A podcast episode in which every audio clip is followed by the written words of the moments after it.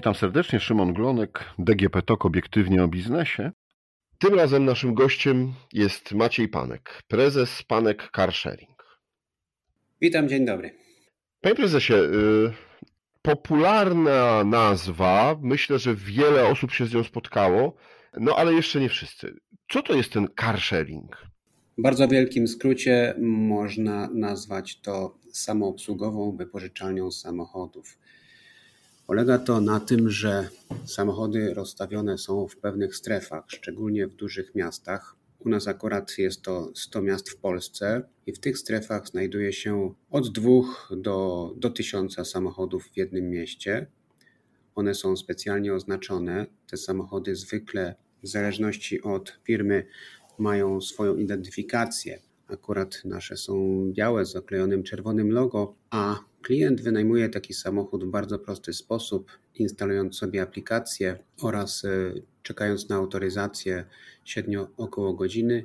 Później e, z mapy wybiera sobie samochód, który jest dostępny najbliżej niego, idzie mm, do samochodu, otwiera za pomocą telefonu i jedzie korzystając z aplikacji od czasu do czasu, ale tak naprawdę to nie musi tego robić. Używa sobie samochodu, jedzie gdzie chce, e, w zależności od tego, gdzie są strefy, wybiera odpowiedni pakiet, który jest mu najbardziej pasujący, a później zostawia samochód też tam, gdzie chce, w granicach strefy, nie martwiąc się o to, czy samochód e, wymaga jakiejś opłaty za parkowanie, bo to robi samochód za klienta sam, nie martwiąc się o tankowanie i o nic więcej. Po prostu klient otwiera telefonem, jedzie i zamyka po zakończeniu swojego przejazdu.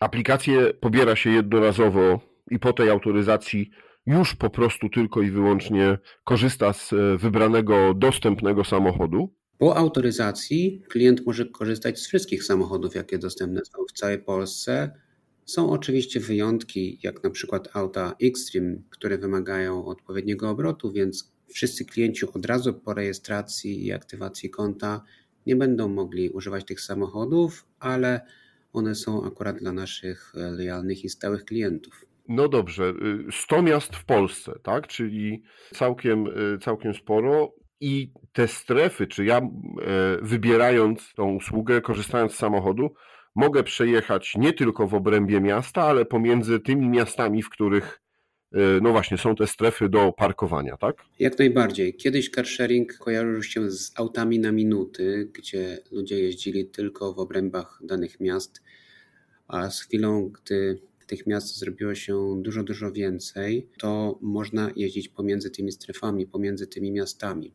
Ale nie tylko, bo to, że jest dana strefa w jakimś mieście, nasza, to klient może tam zakończyć wynajem, ale jeśli chce pojeździć sobie po całej Polsce, to też może to zrobić i pojechać na, na drugi koniec Polski do, do zupełnie małej miejscowości, w której nie występuje żaden carsharing i pojechać tam, pobyć tyle, ile chce i wrócić. Do tego służą pakiety, ponieważ te samochody wynajmuje się na minuty, na godziny oraz doby.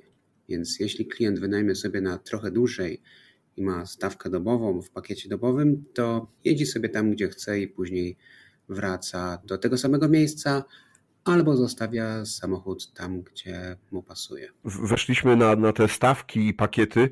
To właśnie, proszę powiedzieć, y, jak to wygląda? Rozliczamy się za czas korzystania, a za przejechane kilometry, no bo wyobrażam sobie, że no jednego dnia cztery osoby wsiadając do samochodu i zmieniając się są w stanie zrobić tysiące kilometrów nawet jeżdżąc tylko po Polsce. Jak to jest rozliczane? Klient płaci, a w zasadzie aplikacja pobiera automatycznie za czas, ale ten czas klient sam wybiera na początku oraz za każdy kilometr. Mamy też cennik tylko i wyłącznie kilometrowy. On jest używany przez naszych klientów w okolicach 20%. Natomiast skupiamy się bardziej na tych cennikach powiązanych z, i z czasem, i z kilometrami. Jakie to są stawki? No jestem ciekaw, y, jak, jak wygląda, jak trzeba przygotować się z budżetem, ale no właśnie, po pierwsze, czy to jest bardziej konkurencyjne niż korzystanie z taksówek, po drugie, y, jak się ma to do takich tradycyjnych wypożyczalni, gdzie, nie wiem, dzwonię, zamawiam samochód albo idę i wypożyczam po prostu. Car sharing y, z reguły jest tańszy w stosunku do tradycyjnych wynajmów jakieś 3, 3 razy. Powiedzmy, że auto typu Yaris kosztuje na dobę 89 zł, to jest cena brutto, plus 69 groszy za kilometr, no to obecnie stawki w takich tradycyjnych rentakarach są w granicach 300-500 zł. Teraz na święta stawki w wypożyczaniu samochodów dodatkowo znacznie wzrosły. One podniosły się kilkukrotnie, natomiast w carsharingu się nie zmieniają, więc y, jest to wyjątkowo opłacalna oferta, szczególnie na trochę dalsze przejazdy niż, niż 5 km. Dlaczego? Bo korzystając ze standardowej wypożyczalni, musimy najpierw zarezerwować samochód. Robimy to kilka dni wcześniej lub nawet kilka tygodni wcześniej. Musimy udać się do biura, przedstawić nasze dokumenty, wpłacić kaucję, postać być może w kolejce, poszukać później samochodu wśród tysiąca innych, porobić mu zdjęcia i wtedy jechać. A w przypadku usługi carsharingowej jest to niesłychanie proste, ponieważ klient już ma aplikację, już jest zarejestrowany, więc tylko wyszukuje samochodu, idzie do niego i jedzie. Cenniki ostatnio dostaliśmy od klientów taki feedback, że były zbyt skomplikowane, więc idziemy w kierunku ich uproszczenia. Będą tylko minutowe, godzinowe i dobowe cenniki plus dodatkowo kilometr. Na przykład najtańsze auto, tak jak już wcześniej powiedziałem, 80 zł za dobę, natomiast są też stawki jeszcze godzinowe, na przykład 19 zł za godzinę lub 59 groszy za kilometr, jeśli ktoś potrzebuje auta na krótko. Sprawdzaliśmy już to i w porównaniu do tych taksówek nowych na aplikację, no to jesteśmy tańsi już od 5 kilometra, a im dalej, tym jesteśmy jeszcze bardziej opłacalni w stosunku do taksówki, a nawet w stosunku do, do prywatnego auta. Bo jeśli człowiek, który ma prywatny samochód i robi przez rok mniej niż 10 tysięcy kilometrów, zakup samochodu na własność jest dla niego kompletnie nieopłacalny. Już lepiej, żeby jeździł taksówką, carsharingiem i wszystkimi innymi dostępnymi środkami transportu niż swoim samochodem. Ale większość osób nie zdaje sobie z tego sprawy, że dla nich to jest nieopłacalne, ponieważ nie, nie robią sobie kalkulacji, nie przyliczają tych wszystkich wydatków na samochód, jakie ponoszą. Te międzymiastowe są najbardziej opłacalne i stanowią one około 50% naszych wszystkich przejazdów. Więc widzimy, jak bardzo stało się to popularne, aby klienci po prostu używali takiego paratradycyjnego wynajmowania samochodów, ale już e, zgodnego z trendem nowoczesnym poprzez aplikację. Więc to jest jakby wynajmowanie samochodów też na doby, ale przez aplikację i klient ma samochód z reguły na swojej ulicy. Prowadzi pan biznes, więc y, wie pan, że ten biznes musi zarabiać. Po to się prowadzi biznes. Y, więc mam pytanie, jak na przykład zabezpieczacie się albo jak przygotowujecie się na zmiany cen paliw? No bo zakładam, że to jest duży czynnik kosztochłonny największy. I mamy z tym problem, bo mm, no, ceny zmieniają się, ale zabezpieczamy się na to odpowiednimi stawkami za przejazd za jeden kilometr. Te stawki nie zmieniają się tak często jak e, ceny na stacjach benzynowych, bo nie możemy sobie na to pozwolić. Klienci są wrażliwi na ceny. Natomiast one w jakiś sposób nas zabezpieczają przed tymi podwyżkami, natomiast e, do końca nie, bo są miesiące, kiedy carsharing jest rentowny, a są tak jak teraz, gdzie paliwo jest bardzo drogie i ta rentowność już mogłaby być lepsza. Ile jest aut w, w flocie w, u Pana w, w firmie? 2,5 tysiąca znajduje się samochodów w Polsce w usłudze carsharingowej, plus jeszcze mamy usługę rentakarową, gdzie tam jest y, podobna ilość samochodów, więc nasza flota jest wymienna. Trochę biur w tradycyjnym wynajmie samochodów, dlatego tak dużo na ten temat y, mi wiadomo. I druga część to, to carsharing. Spośród takich zwykłych samochodów osobowych, małych, średnich i dużych, mamy jeszcze we flocie samochody dostawcze. One też są podzielone na duże i małe. I mamy samochody typu bus dziewięcioosobowy. Ale to nie wszystko bo mamy też samochody z grupy FAN, gdzie klient może sobie przejechać samochodem retro 30-40-letnim nawet i zobaczyć jak to kiedyś było. Mamy też samochody Unique i mamy też samochody Xtreme, które są samochodami luksusowymi, sportowymi i przeciętnemu użytkownikowi drogi ciężko jest uzyskać taki samochód, aby sobie pojeździć i zobaczyć, jak to jest jechać takim samochodem. Czyli poza tym, że można po prostu skorzystać, nie wiem, jadąc na zakupy, załatwiając jakieś tam inne swoje rzeczy, no to można, nie wiem, zrobić przeprowadzkę, korzystając z Waszej oferty, ale można też dostarczyć sobie trochę adrenaliny i radości, korzystając, no właśnie, z albo samochodów kilkudziesięcioletnich, albo jakichś sportowych. Tak, staramy się przekazywać klientom cały zakres motoryzacyjny, jaki został wymyślony przez producentów samochodów, ale nie tylko, bo w przyszłym roku planujemy też przeprowadzić pilot na hulajnogi oraz rowery elektryczne. To za chwilę o to też będę pytał.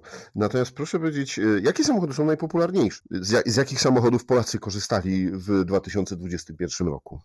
Najwięcej mamy samochodów typu Toyota Corolla. Bardzo jest lubiany ten samochód, szczególnie na przejazdy międzymiastowe, ale też Seat Arona, Toyota CHR i w takich e, wyższych klasach, ale jeszcze nie Xtreme, to jest w premium mamy Mercedesa GLA i ludzie bardzo lubią ten samochód, chociaż on nieco droższy od tych e, mniejszych. Proszę mi powiedzieć, może się Pan pochwalić, ilu y, klientów mieliście, ile osób skorzystało w, w, tym roku, w 2021? Ja wiem, że on się jeszcze nie skończył i pewnie jest taki okres, kiedy święta, Sylwester, ludzie będą się dużo przemieszczali, więc ta liczba pewnie będzie jeszcze większa, ale dotąd. Te wynajmy mierzy się już w milionach, jeśli chodzi o skalę roku. Do naszej usługi przystąpiło już y, ponad 600 tysięcy osób w całej Polsce codziennie notujemy kilkadziesiąt tysięcy wynajmów, więc y, to jest już duża, duża skala. Jakie są największe problemy? Poza rosnącymi cenami paliwa, ale takie, takie niebiznesowe. Z, z jakimi e, wyzwaniami musiał się Pan mierzyć? Nie wiem, aplikacja albo szkody związane z niewłaściwym używaniem, czy jakieś, nie wiem, próby kradzieży? Od czasu do czasu zdarzają nam się takie fale oszustw bądź kradzieży. Kilka lat temu mieliśmy falę kradzieży kluczyków Toyota Yaris, gdzie wybijano nam szyby i zabierano kluczyk, który służył jako kluczyk zapasowy klientowi. I takich szkód mieliśmy około 100.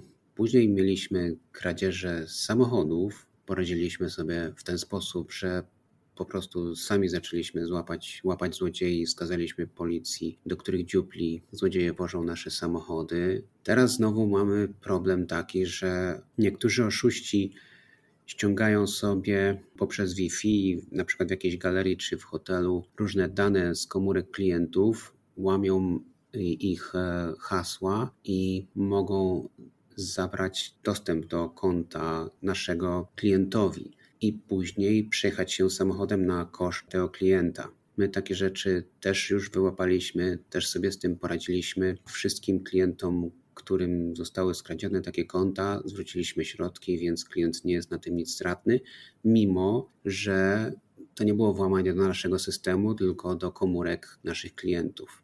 Obecnie można też powiedzieć, że mamy problemy z takie standardowe z osobami, które, które jeżdżą w stanie nietrzeźwym, natomiast nie ma tego więcej niż, niż w średniej społeczeństwa, bo słyszymy, że to jest problem ogólnopolski, ale też sobie z tym dajemy radę. Drobnych szkód jest oczywiście dosyć sporo, ale na nie nie zwracamy uwagi. Klienci nie muszą się o nie martwić. Zresztą mamy też taki udział własny, gdzie klient nawet jeśli rozbije całe auto, na przykład takiego Yarisa, który jest warty około 70 tysięcy, no to udział własny klienta jest 1000 y, zł. Oczywiście, jeśli klient zrobi to ze swojej własnej winy, bo jeśli wina jest po stronie innego użytkownika drogi, no to klient w ogóle nic nie odpowiada za taką sprawę. No mamy też niektórych klientów, którzy nie dbają o czystość, zostawiają, zostawiają śmieci, nie zabierając ich ze sobą ale nasze służby pracują dzień i noc, a w zasadzie głównie w noc, żeby te auta były czyste i sprawne. Jak wygląda y, serwis, czy jak wygląda taka obsługa samochodu, czyli czyszczenie, tankowanie, y, nie wiem, uzupełnianie płynu do spryskiwaczy, albo jakieś drobne y, naprawy, które tam no, zdarzają się tak z powodu tego, że samochód się zużywa. Ile czasu to zajmuje i, i jak to jest prowadzone? Z reguły te czynności odbywają się w nocy, ale częściowo tworzymy społeczność najbardziej zagorzałych użytkowników carsharingu i oni e, za na przykład umycie samochodu dostają specjalne bonusy i to działa, ponieważ 40% myć samochodu wykonują klienci. My później w nocy dokonujemy poprawek, dezynfekujemy, dokładamy sprzęt, on też jest kradziony jak kabelki czy uchwyty do telefonów i różnego typu elementy wyposażenia. No niestety ulegają kradzieżom, dlatego później w nocy nasze służby techniczne dokładają. Natomiast jeśli chodzi o paliwo, no to to jest bardzo proste. 90% tankowań odbywa się przez klientów, którzy gdy jadą gdzieś poza miasto i zobaczą, że nie dojadą na pełnym baku, na stacjach, które są w naszej aplikacji zgrupowane, na których można tankować, mamy tam w samochodzie naszą specjalną kartę, którą można zapłacić bezgotówkowo po zatankowaniu, a później dodatkowo jeszcze klient otrzymuje od nas bonus 10 zł za to, że się pofatygował i zatankował samochód. Czyli są duże zachęty. No a y, powiedział Pan też o tym, że dezynfekujecie. No właśnie, bo w czasie pandemii był wśród klientów strach, obawa, że nie wiadomo, kto wcześniej korzystał, czy samochód jest dobrze przygotowany. Jak, jak sobie z tym poradziliście? Były takie głosy, ale to raczej były wyjątki. W czasie pandemii, tylko na początku, była duża zniżka z obrotami, sięgająca nawet 70%, ale później to się unormowało. Klienci doszli do wniosku, że tak czy inaczej te samochody są bezpieczniejsze niż przyjazd innymi środkami transportu, a nawet taksówkami. Proszę mi powiedzieć, czy mierzył Pan jeszcze, nie wiem, na przykład y, ilość kilometrów, która została zrobiona waszymi samochodami. Czy macie takie statystyki? Mamy takie statystyki, one są e, generowane na koniec każdego roku. E, zobaczymy, jak będzie w tym roku, ale wiem, że swobodnie kilkadziesiąt razy moglibyśmy na tych kilometrach polecieć do Słońca i z powrotem, bo naprawdę to są miliony kilometrów, jakie robią nasi klienci. Czyli z tego, co Pan mówi, z ilości samochodów, z ilości kilometrów i, i też z ilości osób, które mają aplikacje i korzystają, ten rynek coraz bardziej się staje popularny i coraz bardziej się rozwija. Tak, to jest trend. Widzimy, że z roku na rok obroty wzrastają o około 50%, więc coraz więcej ludzi z tego korzysta. Wcześniej mieliśmy trochę więcej miast i zauważamy, że głównie to takie duże aglomeracje, wiodą prym w tych, w tych obrotach. Dlatego, mimo że na początku chcieliśmy dać dostęp do mieszkańcom, nawet w miastach powyżej 20 tysięcy mieszkańców, teraz uważamy, że to jest jeszcze trochę za wcześnie, ale w dużych miastach usługa się już bardzo spopularyzowała. A czy macie takie, taką wiedzę, kto jest e, waszym klientem? Nie wiem, przedział wiekowy, kobiety, mężczyźni, w jakiej grupie jesteście najpopularniejsi? Klientem jest y, mężczyzna w wieku 32 lat, który pracuje, który jest zaangażowany życiowo, często posiada swoją firmę lub nawet, nawet kilka różnego typu etatów, jest też freelancerem. Natomiast podział mężczyzn i kobiety jest taki, że 80% mężczyzn, 20% kobiet. Kobiety, mimo że jest ich mniej, to są bardziej lojalne i jeśli już e, dokonują przejazdów, to płacą wyższe rachunki. Natomiast e, mężczyzn, mimo że średnia jest 32 lata, to mamy całą rozpiętość, bo od 18 do 76 lat panowie używają samochodów, ale dotyczy to też samo E, kobiet.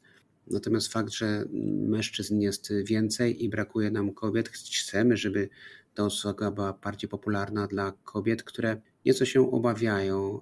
Mm, nie rozumiem dlaczego, bo carsharing to przecież nie jest e, jakby usługa tylko dla mężczyzn, a przecież widzimy na ulicach, że mniej więcej połowa osób za kierownicą to są kobiety. Natomiast w carsharingu kobiety jeszcze tak nie ufają do końca nowym trendom, chociaż ten trend nie jest aż taki nowy, bo ma już prawie 5 lat, ale myślę, że z czasem to się wyrówna i kobiety też będą korzystały tego w takim stopniu jak mężczyźni. Czyli co, to wyzwanie na 2022, żeby przekonać kobiety do carsharingu? Tak, ale nie tylko na 2022, bo myślę, że to tak szybko nie nastąpi. Natomiast y, widzimy tutaj duży potencjał wśród kobiet właśnie. A jak to wygląda, jeśli chodzi o kwestie środowiska i, i dbania o środowisko? Bo no, mówi się, że samochody są jednym z y, głównych przyczyn y, nieczystego powietrza, tak? smogu. Też no, kwestia mm, paliw kopalnych, mm, benzyny, y, ropy. Jak wygląda Wasze podejście do tego? Dobrze, że zwraca Pan na to uwagę. Średnia samochodów w Polsce to jest 14 lat i auto typu diesel. Więc porównując samochody własnościowe do samochodów carsharingowych, gdzie w większości w carsharingu są to auta nowe lub do dwóch lat, a u nas jeszcze w większości są to auta hybrydowe, które palą dużo, dużo mniej niż e, samochody nowe, spalinowe, benzynowe, no to usługa jest na pewno bardziej ekologiczna niż e, osoby, które miałyby jeździć na samochodach prywatnych zakupionych na własność. Dodatkowo jest jeszcze tak, taka ciekawa zależność, że jak ktoś kupuje samochód, to później ten samochód 95% czasu stoi u niego albo w garażu, albo pod domem, a tylko w 5% jest używany. Natomiast nasze samochody używane są dużo częściej i jako zasób są wykorzystywane lepiej i bardziej ekonomicznie i ekologicznie niż samochód prywatny, który w zasadzie zaśmieca przestrzeń publiczną, bo jeśli ktoś kupi sobie samochód, a mieszka w mieście, jeszcze w śródmieściu, a 5% czasu tylko jeździ, no to większość tego czasu ten samochód stoi u niego pod domem. Dodatkowo jeszcze samorządy wspomagają ten proces, bo dla osób, które mieszkają w śródmieściu, parkingi w właśnie w centrach miast są bardzo tanie, kosztują około 30 zł na miesiąc, więc te samochody sobie tam stoją, a później ludzie, którzy przyjeżdżają do śródmieścia, szukają parkingu, więc średnia takiego szukania to jest 15 minut. W tym czasie wydalają swoje spaliny z 14-letniego diesla. I to tak wygląda, że, że ta ekologia jeszcze mamy tutaj z nią dużo do poprawy. Natomiast gdyby ludzie przesiedli się w większym stopniu z aut prywatnych do carsharingów, to na pewno te smogi by zniknęły i nie mielibyśmy takiego problemu e, z, zarówno z ekologią, z czystym powietrzem, jak i z miejscami parkingowymi, bo, bo te samochody już by nie stały, tylko byłyby cały czas używane przez, przez klientów.